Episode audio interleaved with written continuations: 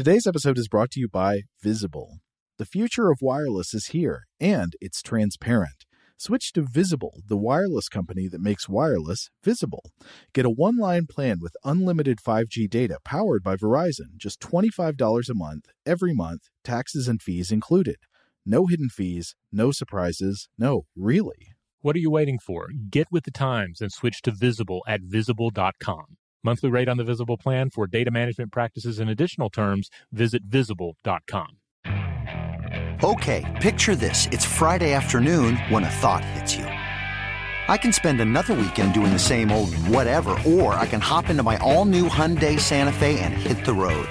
With available HTRAC, all wheel drive, and three row seating, my whole family can head deep into the wild. Conquer the weekend in the all new Hyundai Santa Fe. Visit HyundaiUSA.com or call 562 for more details. Hyundai, there's joy in every journey. If your business needs a new application, then developers will have to write code, a lot of code. If an application needs to be modernized, then you'll need time, resources, and caffeine. If that sounds daunting, then you need Watson X Code Assistant, AI designed to multiply developer productivity so you can generate code quickly. Let's create a more modern foundation for business with Watson X Code Assistant. Learn more at ibm.com slash code assistant. IBM. Let's create. Today's episode is brought to you by Technically Speaking, an Intel podcast. When you think about the future, what kind of technology do you envision? Whatever the future holds, artificial intelligence will undoubtedly be at the heart of it all. Join Graham Class as he hosts season two of Technically Speaking, an Intel podcast, and hear from the minds transforming healthcare, retail, entertainment, personal computing, and more with the help of AI.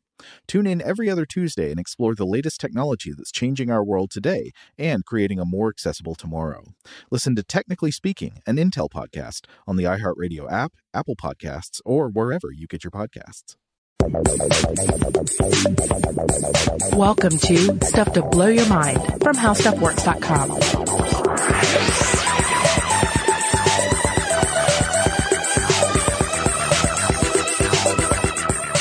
Hey, welcome to Stuff to Blow Your Mind. My name is Robert Lamb. And my name is Christian Sager. Today's topic is something that sounds like it should be uh, like the plot of a horror movie that uh, is maybe maybe something that's been imported from Asia to America and it's been remade, like The Ring or The Grudge or something like that.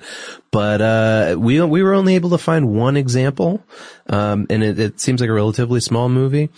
Uh, yeah, there's a 2013 film called Ghost Bride uh, from uh, New Zealand director David Blyth. So what we're talking about today, and this is real. This isn't this isn't a movie. This isn't the plot of a movie. In fact, it's a thousands year old tradition: ghost marriages. Uh, and primarily, we're going to be talking about ghost marriages in China or Chinese cultures around the, the world. But uh, they happen in other places too, like Sudan, France, uh, and even here in America. Yeah, in China, it's known as the the rite of Ming Hun, and uh, it's it's pretty interesting. We're we're gonna we're gonna get into it in this podcast episode. This is not going to be a particularly sciency episode, but we are going to still apply that same level of uh, skeptical rationalism uh, that we apply to all our topics, and uh, and and also a certain demystification. Because I I feel that at the heart of this, we have something that is really it may it may seem weird, it may seem grotesque or Yeah. alien to many uh, viewers, uh, to many listeners here, but when you really break it down, I think it is not that different from the sort of thing that a lot of people across the world believe it. Oh yeah, no, I think, and that's why we should probably start with just kind of defining sort of the cultural, philosophical, religious ideas behind it. But um, it it seems very much in line with just the human belief of uh, trying to understand what the afterlife means for us and for the living and for the dead. Yeah, and that's uh, you know we'll we'll get into the, the details of it in a bit, but that's the the basic idea here is some sort of a marriage ceremony that's taking place between two dead individuals or between a living and a dead individual, and uh, you know that that may sound a little weird to a lot of people, uh, but it's a real thing. It's been around for a while, and uh, we'll, we'll, we'll break down the reasons for it as we progress here. The uh, the inspiration for this was there was an article in the BBC uh, news section over the weekend that I saw about this, and I just it immediately uh, struck me as something that uh, we'd be interested in and that our listeners would be interested in. So uh, we did a deep dive into research over the last well. There's research over the last couple thousand years, actually, but really, uh, last I'd say 60 years is the, the major concentration so it of it. seem to very much there was a like a, a post World War II boom and Yeah. looking into this. Um, and also a certain amount of resurgence too, as, as we'll get into Right. it. Like it did not appear in Japan until the post-war period, where it seemed to have sprung out of uh, uh, Chinese influences in Okinawa. Mm-hmm. Yeah. Yeah. So why don't we start off by sort of just defining what the religious philosophical practices are behind this that, that lead to ghost marriage? All right, and uh, and and again, we're going to start with the Chinese model, and then eventually we'll talk about some other uh, cultural motifs as well. So. Uh, in order to engage with this topic in a like a non-sensational manner, and certainly, um, I, I imagine people familiar with this, you may have encountered it in even like a semi-sensational headline. Because Yeah. you, you can't. I mean, in, to a certain extent, it can't be helped, right? When when one culture is looking at another, Oh, and- it's and it's observing something like yeah, such a um, sort of like we're better than that. Oh, look at that, that's weird kind of thing. But when you really like drill down and read about the people's lives uh, that this affects, it Mm-hmm. makes a little bit more sense. Especially, I I can't wait till we get to the French example. That's where it really rang home for me. Oh yeah, yeah. I mean, but the things other people believe, those are always the weird things. Yep. Never the things that that we believe. no, right? no, no, we're perfect. All right. So um, to properly engage with, we have to we have to really break down the importance of ancestor veneration in um, in Chinese tradition and uh, to a certain extent in, in Asian tradition as a whole. Um, this is known as uh, xiao or uh, filial piety. So it's a concept that's grounded in uh, Taoist philosophy, in, in uh, Confucian family values, and it concerns the the undying nature of the human soul, something that you, you find in religions around the world. Um, the dead live on in the afterlife, and uh, and this uh, this alone resonates equally well in Western families steeped in Christian traditions, or even many mainstream or New Age supernatural belief systems. Right?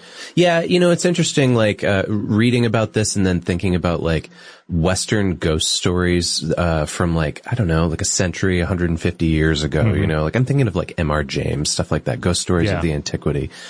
They're not really all that different, right? The general idea that, like, uh, if somebody dies unhappy, that their spirit lingers on and, like, sort of causes problems for the living. Yeah, yeah. I mean, yeah, there, there are a lot of crossovers, and and it's important to note too that when we talk about our beliefs, personal beliefs in the afterlife, we're certainly all capable of holding multiple ones at, at once. Yeah. you know, because you might have you might have a little bit of influence from your pop culture, from your religious upbringing, from your sort of scientific understanding of the world, and all these can sort of uh, layer on top of each other. And so, at at the at one time, you might say, "Oh, well, this deceased uh, loved one uh, is is gone; they don't Yeah. exist anymore." But on the other hand, you still might view it at least partially in these other motifs as well. Right. That's the thing, as I imagine, and maybe that's where the sort of like uh, um, laughter factor or the or the uh, hysterical headlines come from is like something like I don't know, like a, a modern movie like The Woman in Black or something like that, right? Like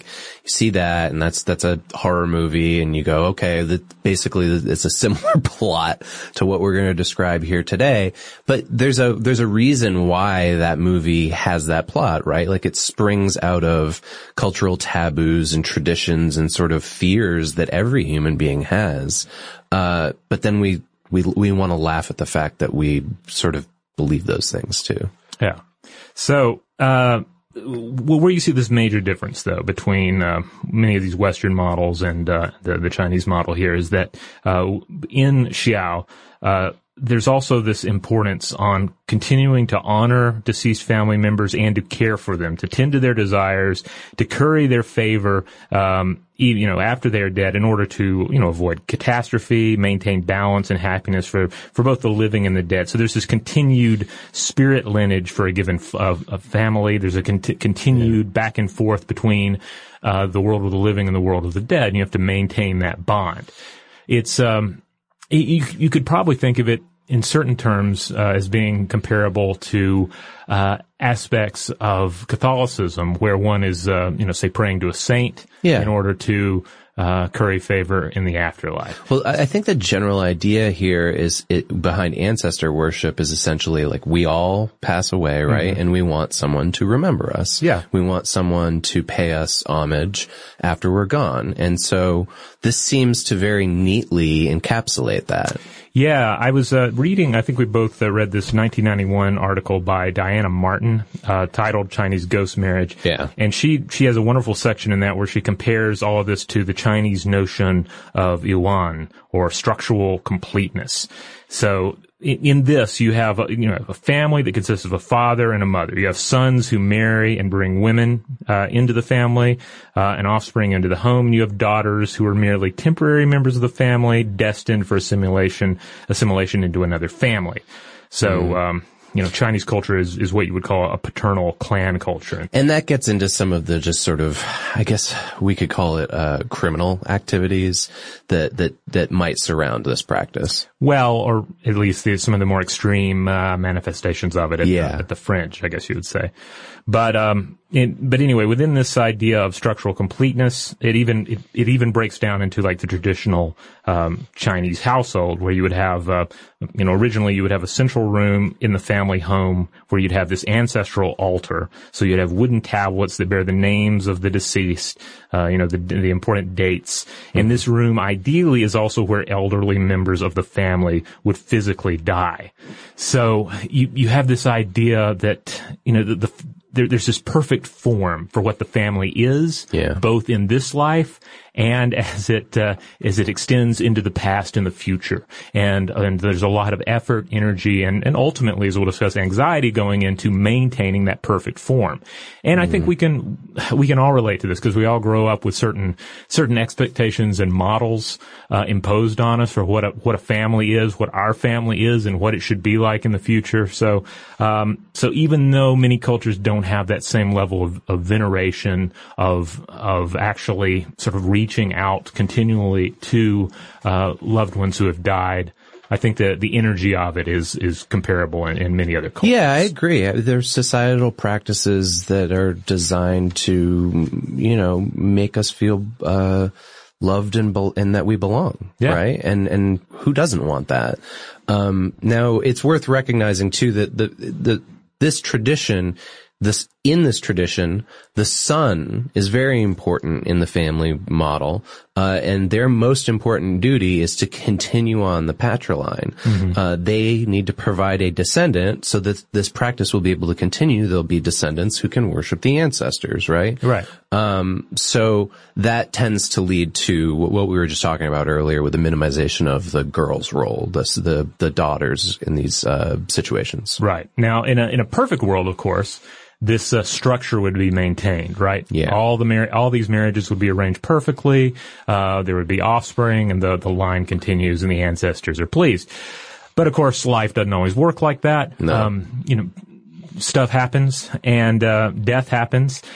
And uh, and you end up having to have these uh, different fixes to occur. Like how do you how do you maintain uh, order and structure uh, for the family, both in the physical and in this uh, in in the supernatural sense. Right. And the belief here too is that if one, when you die, you either become an ancestor and, and you're part of this structure, or you become a ghost. And if you're a ghost, that's uh, then, then you're a disruptive, uh, anxiety-inducing, um, you know, sort of rogue spirit. So instead Yeah. of finding that that place in the afterlife where you're supposed to be, you're sort of roaming free, causing problems, and it's up to the living to figure out a way to pacify uh, the dead. and and there, I want to say too, there are other there are other ways that are that are not supernatural and ritual oriented. Um, to, to fix uh, issues that occur. I mean, certainly um, there there are examples of uh, of, of adoption taking place um, in these models where the, where this would uh, make up for uh, uh, an inability uh, to conceive. Uh, Yeah, Martin talks about the adoption at length yeah, that comes up a bit, Yeah. as well as um, as having a daughter who's um, who's married off to another family, but then those children, uh, or at least some of the children she has, are are kind of like added back to Right. original family as a way to maintain that family line. Um, and connecting to the ghost topic, which is, you know, a pretty central point to this episode, Martin, my favorite part in Martin's article is she says, so let's define who gets to be a ghost and what are their powers. Yeah. And proceeds to sort of, you know, explain, and basically by powers, I guess what we're talking about here is the ability to cause illness and misfortune. Yeah, and just this overall sense too that it's just like things are out of order with with life. Yeah. Both in, in this world and beyond. So it's like something something has occurred and everything's just out of whack and you've got to you've got to realign you know the energy of it all. hmm Yeah, that's a nice way to put it. And that's where we get to this this idea of ghost marriage, of uh, of ghost wives, ghost husbands, and uh, the the rise of Ming Hun. Okay, so the rite of Ming Hun is the official uh, ritualistic title of what we're referring to here as ghost marriage, right? Yeah, and uh, it's it's been around for for quite a while now.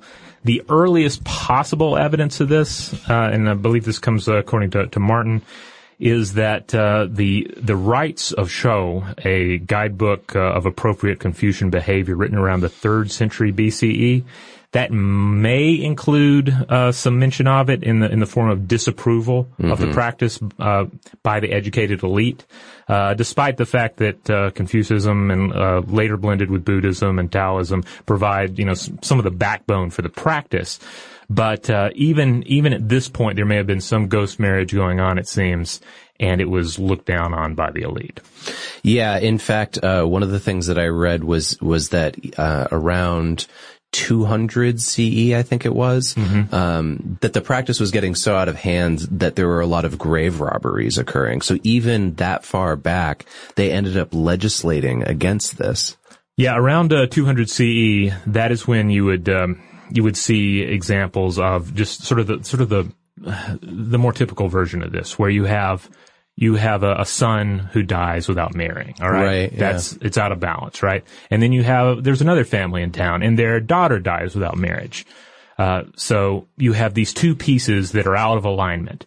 What makes more sense Right. than burying them together and pronouncing them man and wife in the afterlife, and then everything is is back, you know, on, on a righted course. Yeah, the, the I want to make it clear too. These weddings were originally only for the dead. Right. Um, the ritual would be conducted by the living to wed the two single deceased people. And they would typically use those wooden tablets we were talking about earlier. Right. So it's not a situation where you would have two corpses lined up in a for a ceremony. No, it would be. I mean, really, it's it's it it it makes a lot of sense to to me if you're going to put this much uh, effort and, and thought into what's happening in an afterlife.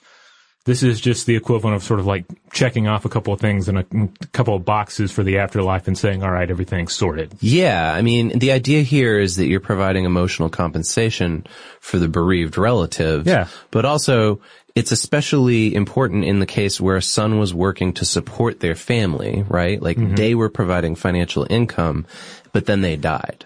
Um, so they wanted to make sure that that son wasn't alone in the afterlife. AI might be the most important new computer technology ever. It's storming every industry, and literally billions of dollars are being invested. So buckle up. The problem is that AI needs a lot of speed and processing power. So how do you compete without costs spiraling out of control? It's time to upgrade to the next generation of the cloud. Oracle Cloud Infrastructure, or OCI. OCI is a single platform for your infrastructure, database, application development, and AI needs. OCI has four to eight times the bandwidth of other clouds, offers one consistent price instead of variable regional pricing. And of course, nobody does data better than Oracle. So now you can train your AI models at twice the speed and less than half the cost of other clouds. If you want to do more and spend less like Uber, 8x8, and Databricks Mosaic, take a free test drive of OCI at oracle.com slash strategic. That's oracle.com slash strategic. oracle.com slash strategic.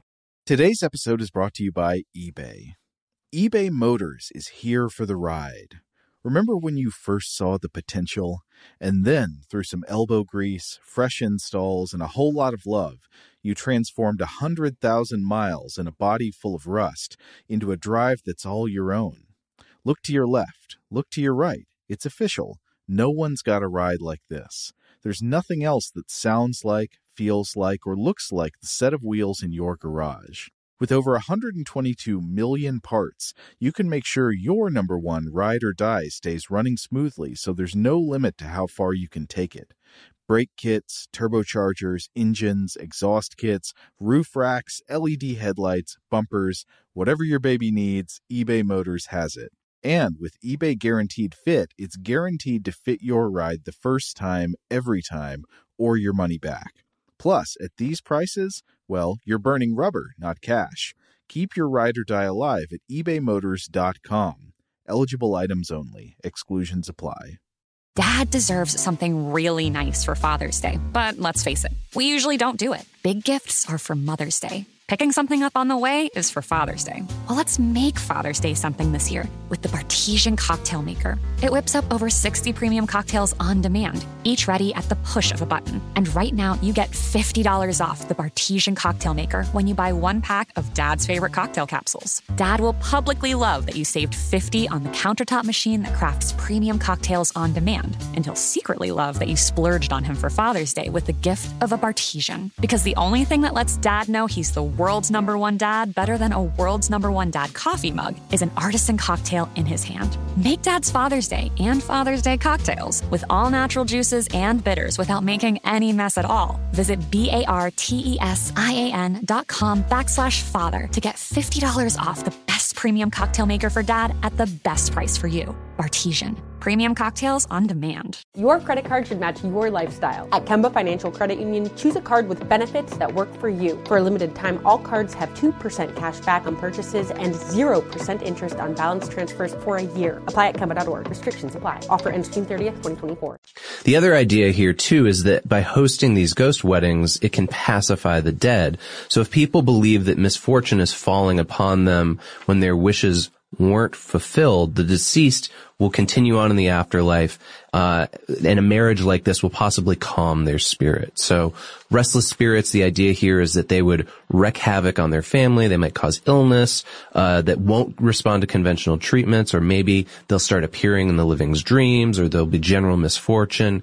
Uh, so the idea is if you are able to conduct a ghost wedding, that will appease them, and they will be able to eventually, uh, after a certain period of time, I think it's 30 years, um, move on to the next stage of the afterlife. Yeah, and and yeah, you can really look at this as much of a as a bereavement process for grieving parents uh, as anything. Mm-hmm. You know, I mean, this is a uh, like a, like most of our uh, our funeral customs. It's a, it's about the living. It's not about the dead. Really. Right. Yeah. Uh, and it's especially important in families where the older son, this is an important thing to understand about the, the, the cultural tradition here. Older sons are supposed to marry before their younger brothers. Mm-hmm. So what happens if the older brother dies unmarried? Well, then the younger brother can't get married until uh, there's a ghost marriage in place, right? So the, the solution is ghost marriage. The older brother, uh, his ghost is married to the ghost of a, of a, you know, young woman that maybe they didn't even know. But this allows the younger brother to continue on with his life. And again, the importance being continuing on the lineage of the family. Um, now here's the thing. I mentioned that there was legislation against this in 200 AD. Now, it's even more recent than that. All of this practice is technically illegal in modern day China. Ghost marriage was actually outlawed under Chairman Mao, but the practice still remains, especially in northern parts of China. So, uh, you know, I mean, it, it occurs in different communities Mm-hmm. around, and as we'll find out, like, uh, it occurs in Chinese pocket communities and in other nations as well. Yeah, my understanding is that you'll find remnants of this uh, in various parts of mainland China and, and other Chinese communities, w- with an emphasis on rural communities. And certainly in modern times, the Chinese government hasn't been as strict on uh, traditional practices. Yeah, I can't imagine that it's that easy to, I don't know, discipline. Yeah, You know? well, most of these, my understanding is that they're taking place, you know, very privately between Yeah. one party and another. If eh, so, it's not the kind of thing where you're going to a local uh, magistrate's office and, uh, Yeah. and a- applying paperwork for this marriage. This is not about it. As much about a legal situation as it is about uh, the afterlife and and personal um, uh, you know, personal bereavement. Yeah, uh, we were. We should mention this. We were talking about it before we went on air. But uh, I grew up uh, in. I lived in Singapore for four years when I was a kid, and uh, at, through the research, we found out that this is actually a practice that goes on in the Chinese community in Singapore. And I said to Robert, I was like, I, I never heard or saw anything about this the whole time that I lived there. And you had a smart answer, which was, well, of course you wouldn't. You know, this is obviously not something they're going to talk about with foreigners, but really it's, it's a private ceremony. They're going to keep it within the family. Yeah. Um, one of the sources I was reading for this pointed out that, you know, within, this is not the kind of thing that's necessarily openly talked about even uh, among, uh, uh, you know, in Chinese communities. It's going to be the kind of thing that might have, have a sense of supernaturalism or, yeah uh, or silliness even to it. But it's kind of, but it's kind of like a lot of uh, supernatural things in in, in Western uh, civilization, I imagine. Um, look, if, if, you've ever known anybody who's lost somebody and then they turn to uh, a spiritualist, they they you know want to somehow reach out and you know have a séance or anything like that, or perhaps they they turn to um, to certain aspects of their religion that they they you know, previously did not engage with. Yeah. I mean, you know, death and bereavement can, can kind of change the way you, you view these, uh, these, uh, these rights and these beliefs. Yeah, certainly. And, and so I think that begs the question too, which is at what point, like how, how old does the son have to be? At what point do they reach the age, even if they've passed away, that they can be part of this ghost marriage ceremony? Um, I've read that it's like as, as early as 12. Okay. Um, or, or, you know, 12 or older when they die. But that's, uh, that's another thing to keep in mind is that it's not necessarily immediately right after right. that they say, oh, well, we, we got to get this ghost married off. Uh, years may pass. It uh, there was a one uh, instance cited in the Diana Martin paper where it was the the, um, the, the second oldest son, like the middle right. child. He gets to the point where he's about to marry, and then he has an episode where the ghost speaks through him. oh says, yeah, I remember yeah, that one. Yeah, says, "Oh well, the, the oldest brother needs to be married first. and you know this is some years after his death mm-hmm. that they end up checking that off the list. Yeah, he's like possessed by the spirit of his older brother in this example uh, and speaks with the voice. They, this is what they said that he, he, sounded like the older brother and said, you know, no, he can't be married before I'm married. Yeah. And, uh, and, and there are other cases too where the ghost, uh, the, the, male ghost appears to the mother years after the death and says, yeah. you know, I'm unhappy in the afterlife. I need to be married, uh, off see that that gets taken care of? Or can you help me with that, mom? Man, if only it was that easy, right? in, in any society. Well, it's also important to remember that in some Chinese cultures, if you're female and you're unmarried by the age of 30, you're considered to be what, what is called, quote, a leftover woman. So if you're a deceased woman in this case, the ghost marriage offers you social and spiritual advantage, advantages in this patriarchal society. It allows these women to have their memory still be worship and to have their spirit tended to in the same way that we are talking about in this familial sense. Traditionally, dead women can't be memorialized in their family home where they grew up because the place where they grew up is forbidden for their spirit tablet to be placed. So, uh, it, you can put it in their husband's home though, so why not marry the deceased woman to uh, the ghost of a deceased man? Yeah, it's basically like balancing out a spreadsheet, really. Yeah. And it includes situations where uh, a heterosexual couple are already engaged, but the man dies before they are wed. So in these types of weddings, what happens is a white rooster stands in for the groom. This rooster thereafter accompanies the bride to any formal dealings with the groom's family. And she is expected to move in with her dead husband's family and take a vow of celibacy. Now it's interesting. Uh, for the most part, when when you have a situation that where the a ghost is appearing and saying, hey mom, we need to set up this ghost wedding. Right. Generally it's the, the male ghost, but in Taiwan, apparently traditions uh, dictate that the, uh, the female ghost is always the one to make first contact and initiate the matchmaking. Yeah. And the, the way, the, the rituals are just slightly different in, in these different areas uh, around Southeast Asia. In Taiwan, if an unmarried woman passes away, her family will place packets filled with cash and paper money, not, not real money, fake money, mm-hmm. A lock of her hair and a fingernail just out in the open. And if a man picks it up and doesn't marry the ghost bride, it's considered bad luck. So it's kind of this weird, like, I don't know, trap. but but I guess like it, it's so culturally known that if you're just a guy walking along and you see such a packet, you're going to say, well, I don't want to pick that up because I'm not interested in ghost marriage right now. Yeah. Well, I mean, you could probably say the same about marriage between the living. Like some would, It's some fair, people yeah. would say, hey, marriage, this normal marriage is a trap, right? The different, yes, they would. The, the difference in Taiwan though is that the bones aren't actually dug up and the groom can still marry a living woman later on as long as his dead wife is considered his primary wife. Uh, and yes, uh, as I mentioned earlier, it also occurs in Singapore. There's a significant Chinese population there. Um, Singaporean Chinese, the, the, the best record I could find of this was from 1955. So that goes to show you just how kind of, um, secretive it is. But, uh, the idea, this was, this was written by Marjorie Topley back in 1955. This, the ritual there is called In Chi.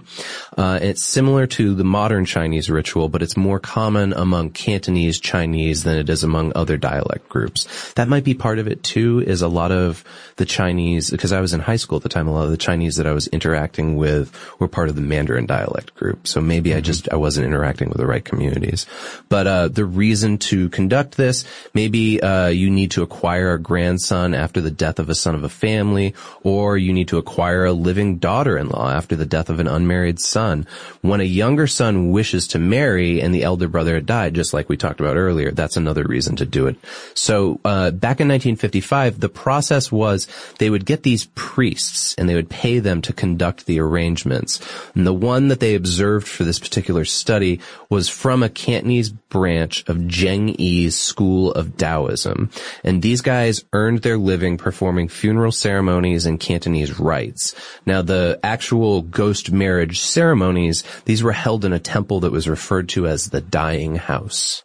You know, I'm glad that you, you, you brought, brought this up because it, it reminds me that another way for Westerners to think about this, Yeah. looking in on this tradition, is to, like, don't just think of it as a wedding. Right. Think of it as a wedding slash funeral. It's, it's essentially a funeral rite. Mm-hmm. It's, it's aiming into the afterlife. It's aiming into life without, continued life without these people. Yeah, certainly. And I think one thing that like, uh, we should clarify too, I just like sort of casually talked about it.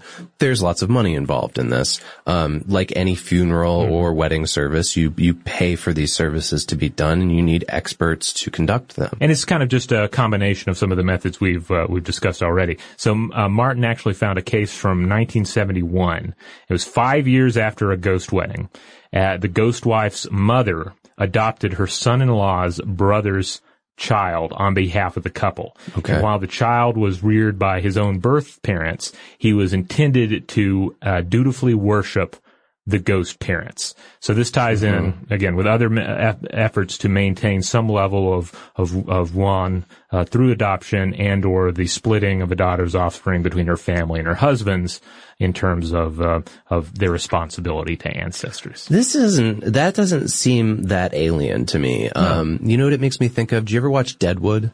Um, I never watched all of it. Okay. There, well, there's uh, one of the characters in that eventually, uh, I think it's in one of the last seasons, he marries his brother, his dead brother's wife because she doesn't have someone to take care of her and her son. And he, he literally steps in and fills the role as both husband and father. And, a- and, and yes, they still revere the, the, the, original father who was his brother.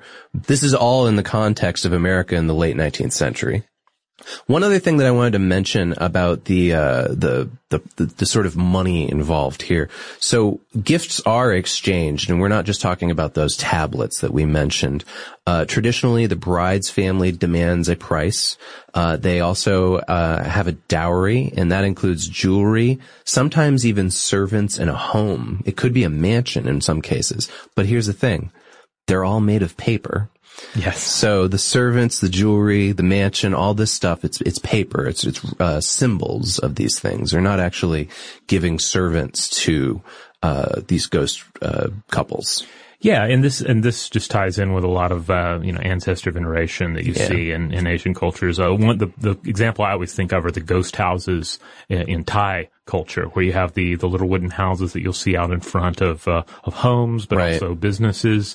And there'll be little offerings, sometimes in the form of, say, like a soda that the, uh, Yeah. the deceased really liked, you know? It's like here in America, we've got those um, little neighborhood libraries. You know what I'm talking Yeah. about? With like their Yeah. Mm-hmm. little like houses that are filled with books. Uh, and I, I just have to imagine that like somebody else would see those and be like, "What's going on with that? That's weird." You Yeah. know, but it's it's just culture. Well, I think the clo- the closest thing we probably have, uh, you know, in terms of like mainstream American culture, would be the leaving of objects at a grave. Yeah. which uh, which is similar. But there are times where I wish we had something a little more like, like a spirit house, like or, or Right. an ancestor's altar, like some way to to you know symbolically venerate the dead without having to you know drive out to a, a field somewhere and, and leave something in the middle of nowhere. Well, it's interesting. I'm actually working on another project for How Stuff Works right now that is about uh, the American cultural practices surrounding burial, and we've become very distanced from that aspect of Yeah. it uh, in modern day burial. But you go back not even 150 years, people used to have picnics on the graves of their family members, uh, and up and did all the upkeep of their grave sites on their own. It wasn't expected to be part of the uh, the cemetery's job. Yeah. So, you know, there was a point where we had similar practices surrounding this. Uh, one other thing that I wanted to mention uh, too, which I couldn't find anything about, but, um, so you're digging up the bones or the body of these brides, right? And then you're putting them inside the groom's grave.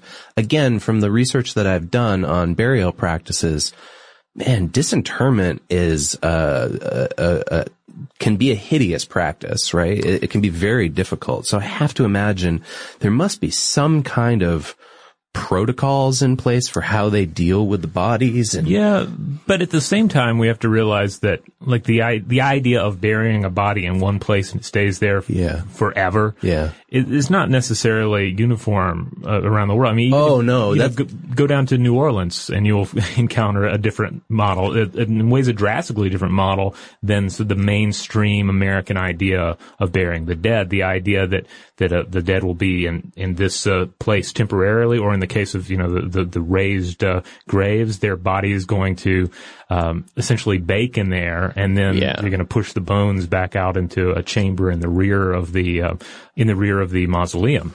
Yeah, I guess I'm more thinking along the lines of just the biological uh, process that a dead body goes through, right? And and and what, ugh, like how grisly that might end up being, depending on how the body, I guess, is prepared for burial. Yeah, and, and to what extent, to what extent it's prepared and over prepared, because as we've touched on in our mummification, Yeah, absolutely. uh, episodes and uh, in discussing even modern funeral rites, the you know sometimes we go a bit overboard in our attempts to keep the natural process from occurring, and in a way really prolong the the weirdness and ickiness of death. I guess all of this depends on how soon after the death of uh, either the bride or the groom that they're disinterred. Yeah. Um, like we said, like sometimes it's a long time. It's all, all they're digging up are bones.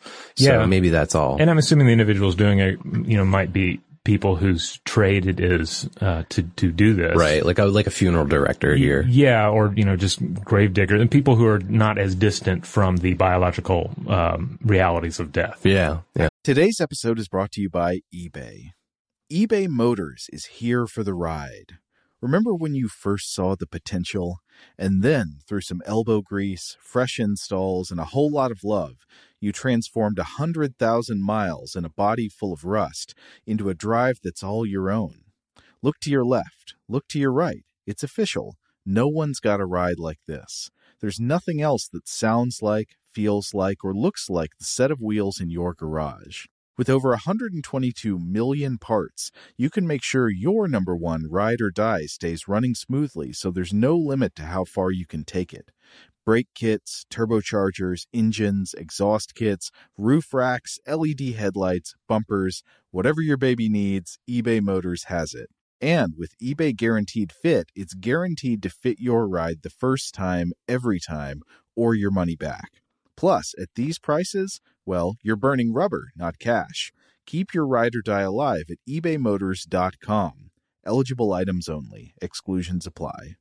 Dad deserves something really nice for Father's Day, but let's face it, we usually don't do it. Big gifts are for Mother's Day. Picking something up on the way is for Father's Day. Well, let's make Father's Day something this year with the Bartesian Cocktail Maker. It whips up over 60 premium cocktails on demand, each ready at the push of a button. And right now, you get $50 off the Bartesian Cocktail Maker when you buy one pack of Dad's favorite cocktail capsules. Dad will publicly love that you saved 50 on the countertop machine that crafts premium cocktails on demand. And he'll secretly love that you splurged on him for Father's Day with the gift of a Bartesian. Because the only thing that lets Dad know he's the world's number one dad better than a world's number one dad coffee mug is an artisan cocktail in his hand. Make Dad's Father's Day and Father's Day cocktails with all natural juices and bitters without making any mess at all. Visit B-A-R-T-E-S-I-A-N dot com backslash father to get $50 off the best premium cocktail maker for dad at the best price for you. Bartesian. Premium cocktails on demand. Your credit card should match your lifestyle. At Kemba Financial Credit Union, choose a card with benefits that work for you. For a limited time, all cards have 2% cash back on purchases and 0% interest on balance transfers for a year. Apply at Kemba.org. Restrictions apply. Offer ends June 30th, 2024.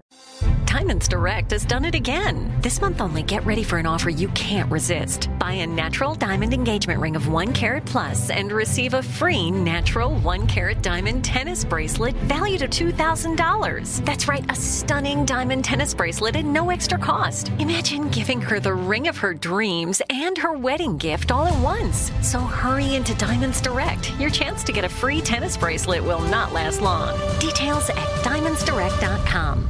So, as we mentioned, a lot of you may have heard about this topic through some of the the more kind of scandalous uh, headlines that have come out and, and you know in some some mainstream um, media sources about ghost marriage and its occasional rare uh, instances where this ends up uh, having some sort of a murder involved. Yeah. So uh, there's been multiple instances where connected to this practice, there have been either murders or graves being robbed. Specifically, I mentioned at the top of the episode that there was a, a BBC report this weekend uh, that was in northwest China. Police charged a man for murdering two women with mental disabilities. Uh, their argument, this is the police, was that he was allegedly going to sell their corpses for ghost weddings. According to the police, he was telling them, the women, that he would find them grooms. So I, I guess technically he wasn't lying, but uh, yeah, he unfortunately, well, you know, this is uh, their charge. I don't know. I guess it's allegedly. This practice was discovered in the Shanxi province back in April of 2016 when a woman's body was discovered in a vehicle with three men who were moving it. Uh, and there's also evidence that this has been going on for years in certain parts of China. Living people have been married to corpses in secret rituals, as we've been discussing throughout this. Uh, but last year, for instance, in 2015, 14 female corpses were stolen from a village in Shanxi. Shanxi seems to be the place where a lot of this, uh, these reports are coming out of. Uh, the, the likely reason was to make money off of them selling them as corpse brides. Uh, again, in 2013, four men were sentenced to prison for exhuming 10 women's corpses to sell. Now, you're probably wondering, well, why are they going to all this trouble, right? Well, the, the BBC article actually interviewed a guy, his name is Huang Jing Chun, and he's the head of a study on this at Shanghai University. And he said the price of a young woman's corpse or its bone has risen significantly. They first started moder- uh, monitoring this in 2008. And at that time, uh, a body would go for between 30,000 to 50,000 yen, which roughly translated into uh, 4,500 or 7,500 US dollars.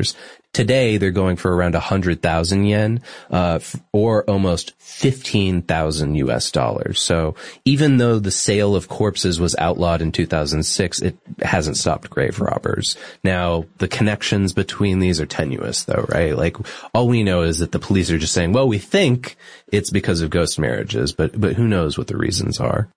Uh, and the, the reason why Shanxi keeps coming up as, as an area where this seems to be prevalent is because there's large numbers of young unmarried men there, and they work as coal miners, so they have high fatalities.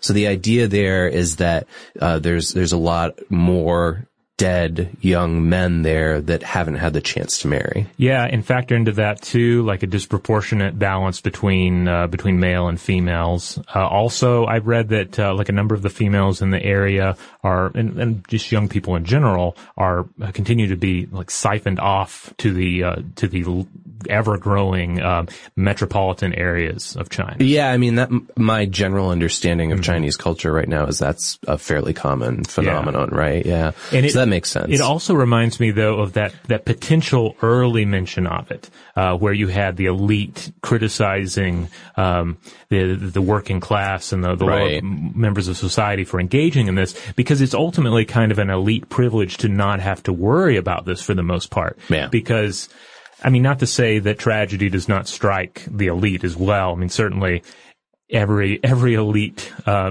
member of society who has ever lived has also wound up in a hole in the ground. Yeah. Uh, but uh, certainly there are professions, uh, there are trades uh, within a society that puts you closer to death, closer to injury, and uh, and makes it more difficult for just the, the, the, normal shape of the family to maintain itself through time. Yeah, I mean, again, like this seems to me to be a point where we as Westerners can identify a little bit with this practice, right? So mm-hmm. if the, not the practice, sorry, I want to be clear, not the practice of murdering people or of robbing their graves, but the idea of um, that your son works as a miner. He's in a dangerous uh, occupation. He dies at a young age before he's able to marry, and the that you as a parent want to somehow uh, bind his spirit so that he can be honored in your family for eternity, essentially. Yeah.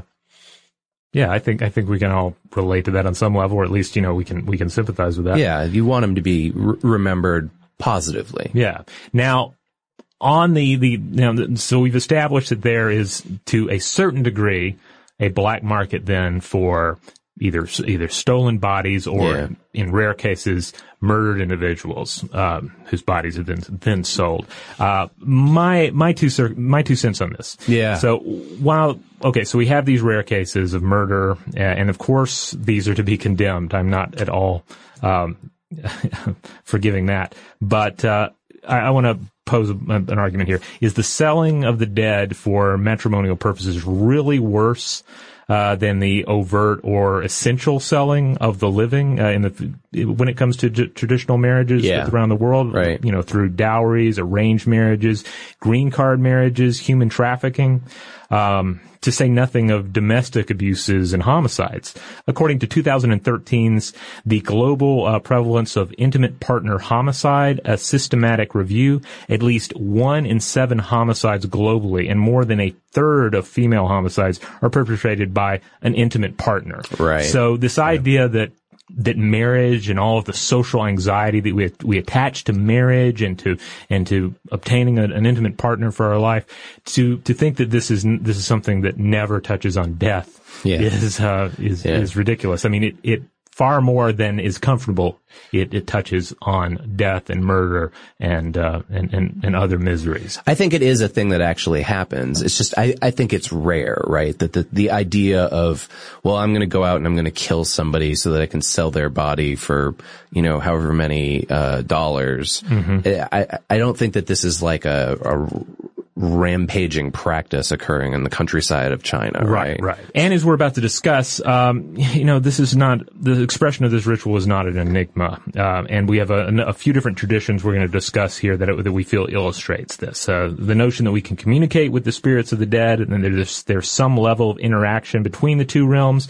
This can be found in most religions, most spiritual tra- uh, traditions, and, uh, and I don't think it's really an extreme model at all to incorporate marriage, uh, in, uh, to the dead in right. that equation. Yeah.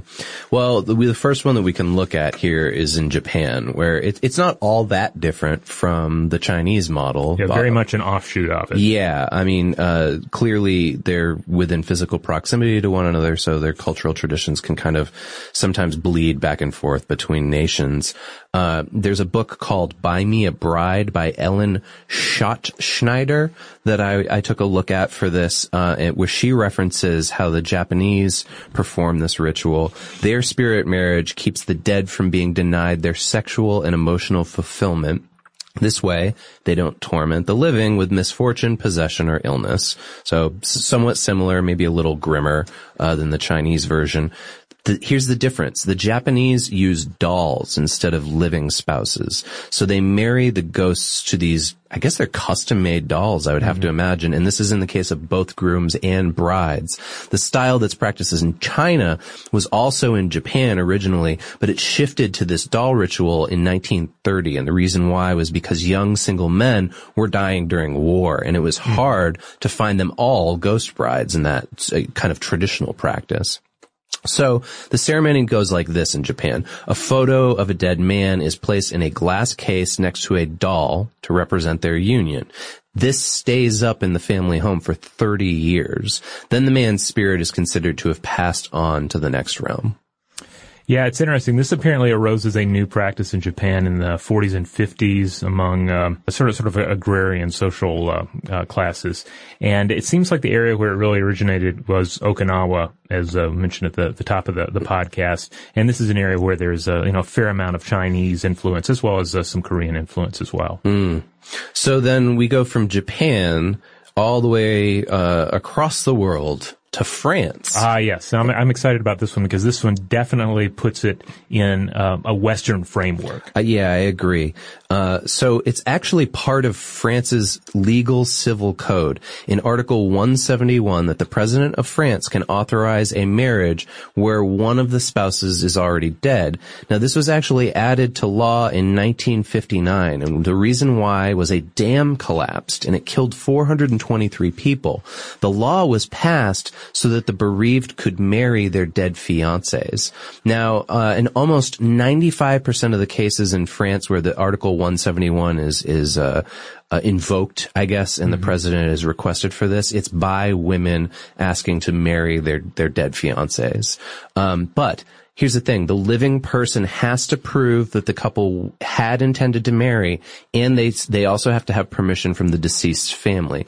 This allows, for instance, for a pregnant woman to give birth to the deceased's heir.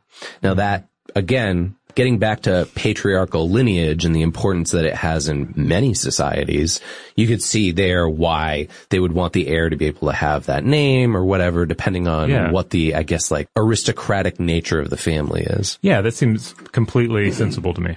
Now, um, another example from from Western uh, uh, civilization, and this is uh, this is one. This, this is not a one to one comparison, but the ancient Greeks had a tradition called uh, epikleros, uh, and it borders on similar principles in which the, the kinsman of a dead man could fill in for him as a temporary property holder until his widow could produce a son to act as heir. And I would assume that by produce a son, it means that the kinsman would be having sex with the widow. I'm not clear on that point. I'm okay. not sure if it's a situation where she is is pregnant uh, from the uh, you know. F- oh, she might already yeah, be yeah. pregnant, yeah. Or if it's like a gray area, yeah. I'm I'm not sure exactly how that uh, that comes together, but you do see this idea of all right, we have a situation here she doesn't we need to protect the rights of the the child. Yeah. What can we do to is sort of like a placeholder for well there, there's actually a very similar practice in southern sudan. So the tradition there is within the nuer ethnic group and it's very similar to what you just described in greece. If a man dies without male heirs his kinsman will marry his wife in the dead man's name. Now this kinsman then behaves socially like a husband, uh-huh. but the ghost is considered the father of any heir that they produce. Oh, okay. okay. So, so if the kinsman and the, and the wife produce a son, then he worships, the son worships the ghost as his actual father. Oh wow. Okay. Even though biologically the ghost isn't involved. Huh. Uh, and usually this is conducted to secure property for somebody, uh, like a dead man who died in a feud. Um, and this price is paid out by something that's called blood wealth from those who are responsible for the death. The woman receives this payment during the ghost marriage, and that's known as the bride price. Hmm. Sounds very Game of Thronesy. Yeah. I mean, it ultimately comes down to like, what is, what is essential uh, moving forward. Yeah. Uh, for the survivors, like how much of it is is like a purely legal property uh, situation, how much of it is uh, you know concerns of the spiritual. Right. And on con- as far as concerns of the spiritual go, the next example is really key here, and this is from uh, the um, the uh, the Church of Latter Day Saints. Yep, this is right here in the United States of America. So if you've been listening to this episode and you've been like, "Oh, this is so weird that they do this in these other places. It's so foreign."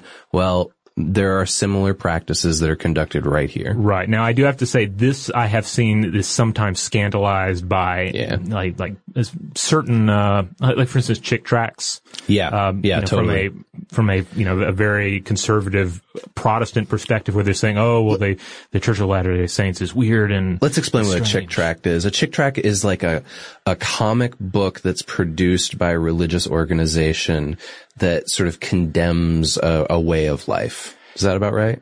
yeah, Satirically? yeah." It's hard.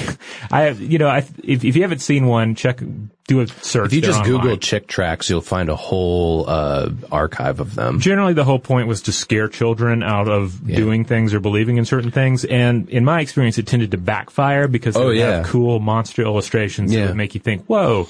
Uh, It's like those TV specials in the 80s that told you that Dungeons and Dragons would make you worship the devil and turn you evil. And, Exactly. of course, everybody started playing Dungeons and Yeah. Dragons. So I'm pretty sure there were some that, uh, that targeted, um, the, the Church of Latter-day Saints Yeah. for this idea of celestial marriage.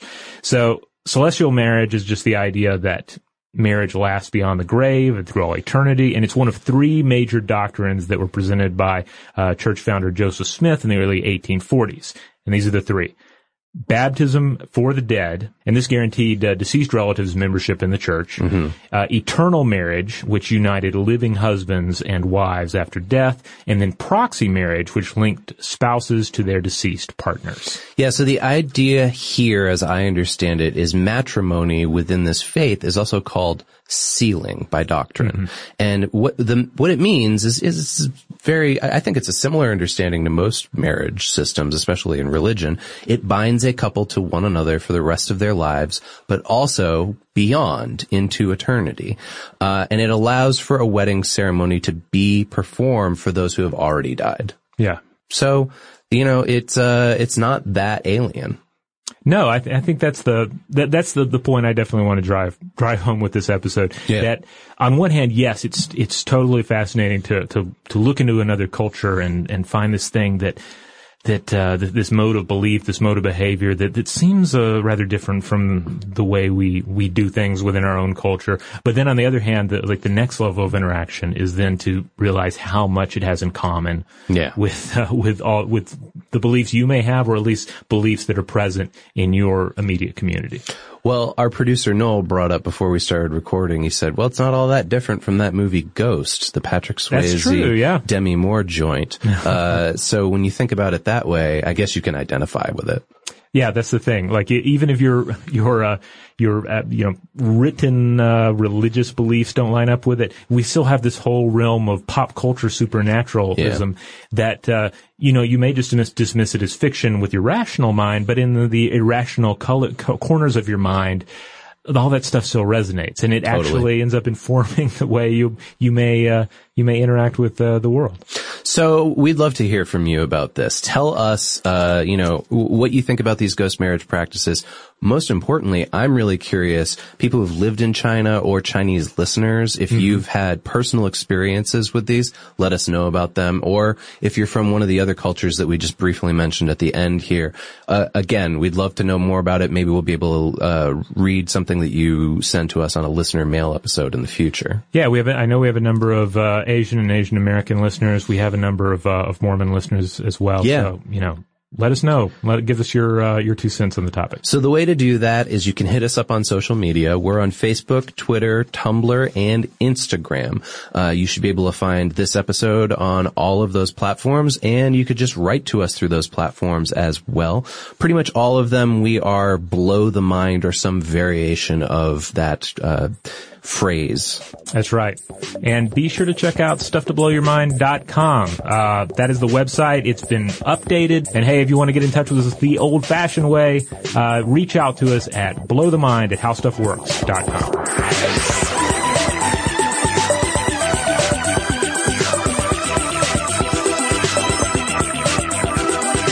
For more on this and thousands of other topics, visit howstuffworks.com.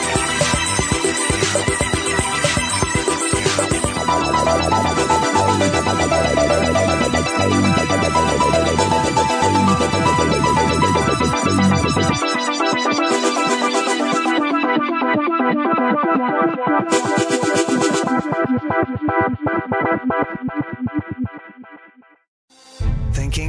The question? Diamonds Direct has an offer you can't miss. This month only, buy a natural diamond engagement ring of 1 carat plus and receive a free natural 1 carat diamond tennis bracelet valued at $2,000. Imagine giving her the ring of her dreams and her wedding gift all at once. No one provides education, selection, and value like Diamonds Direct. Your chance to get a free tennis bracelet from your friends at Diamonds Direct won't last long. Details at diamondsdirect.com.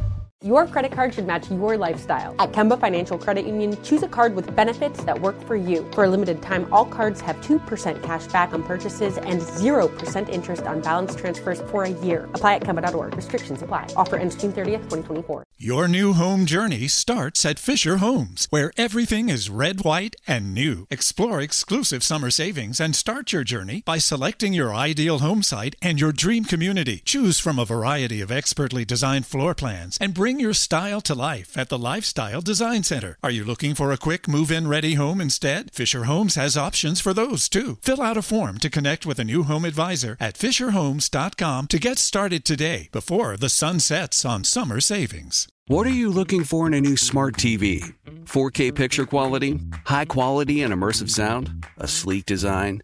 All of those are givens, but only the new Roku Pro series has all of those and the Roku streaming experience, an award winning OS. Get fast, easy access to all your apps like iHeart, where you can stream all your favorite music, radio, and podcasts all day, and regular all inclusive trips to Roku City. The new Roku Pro series, a smart TV built by the streaming pros.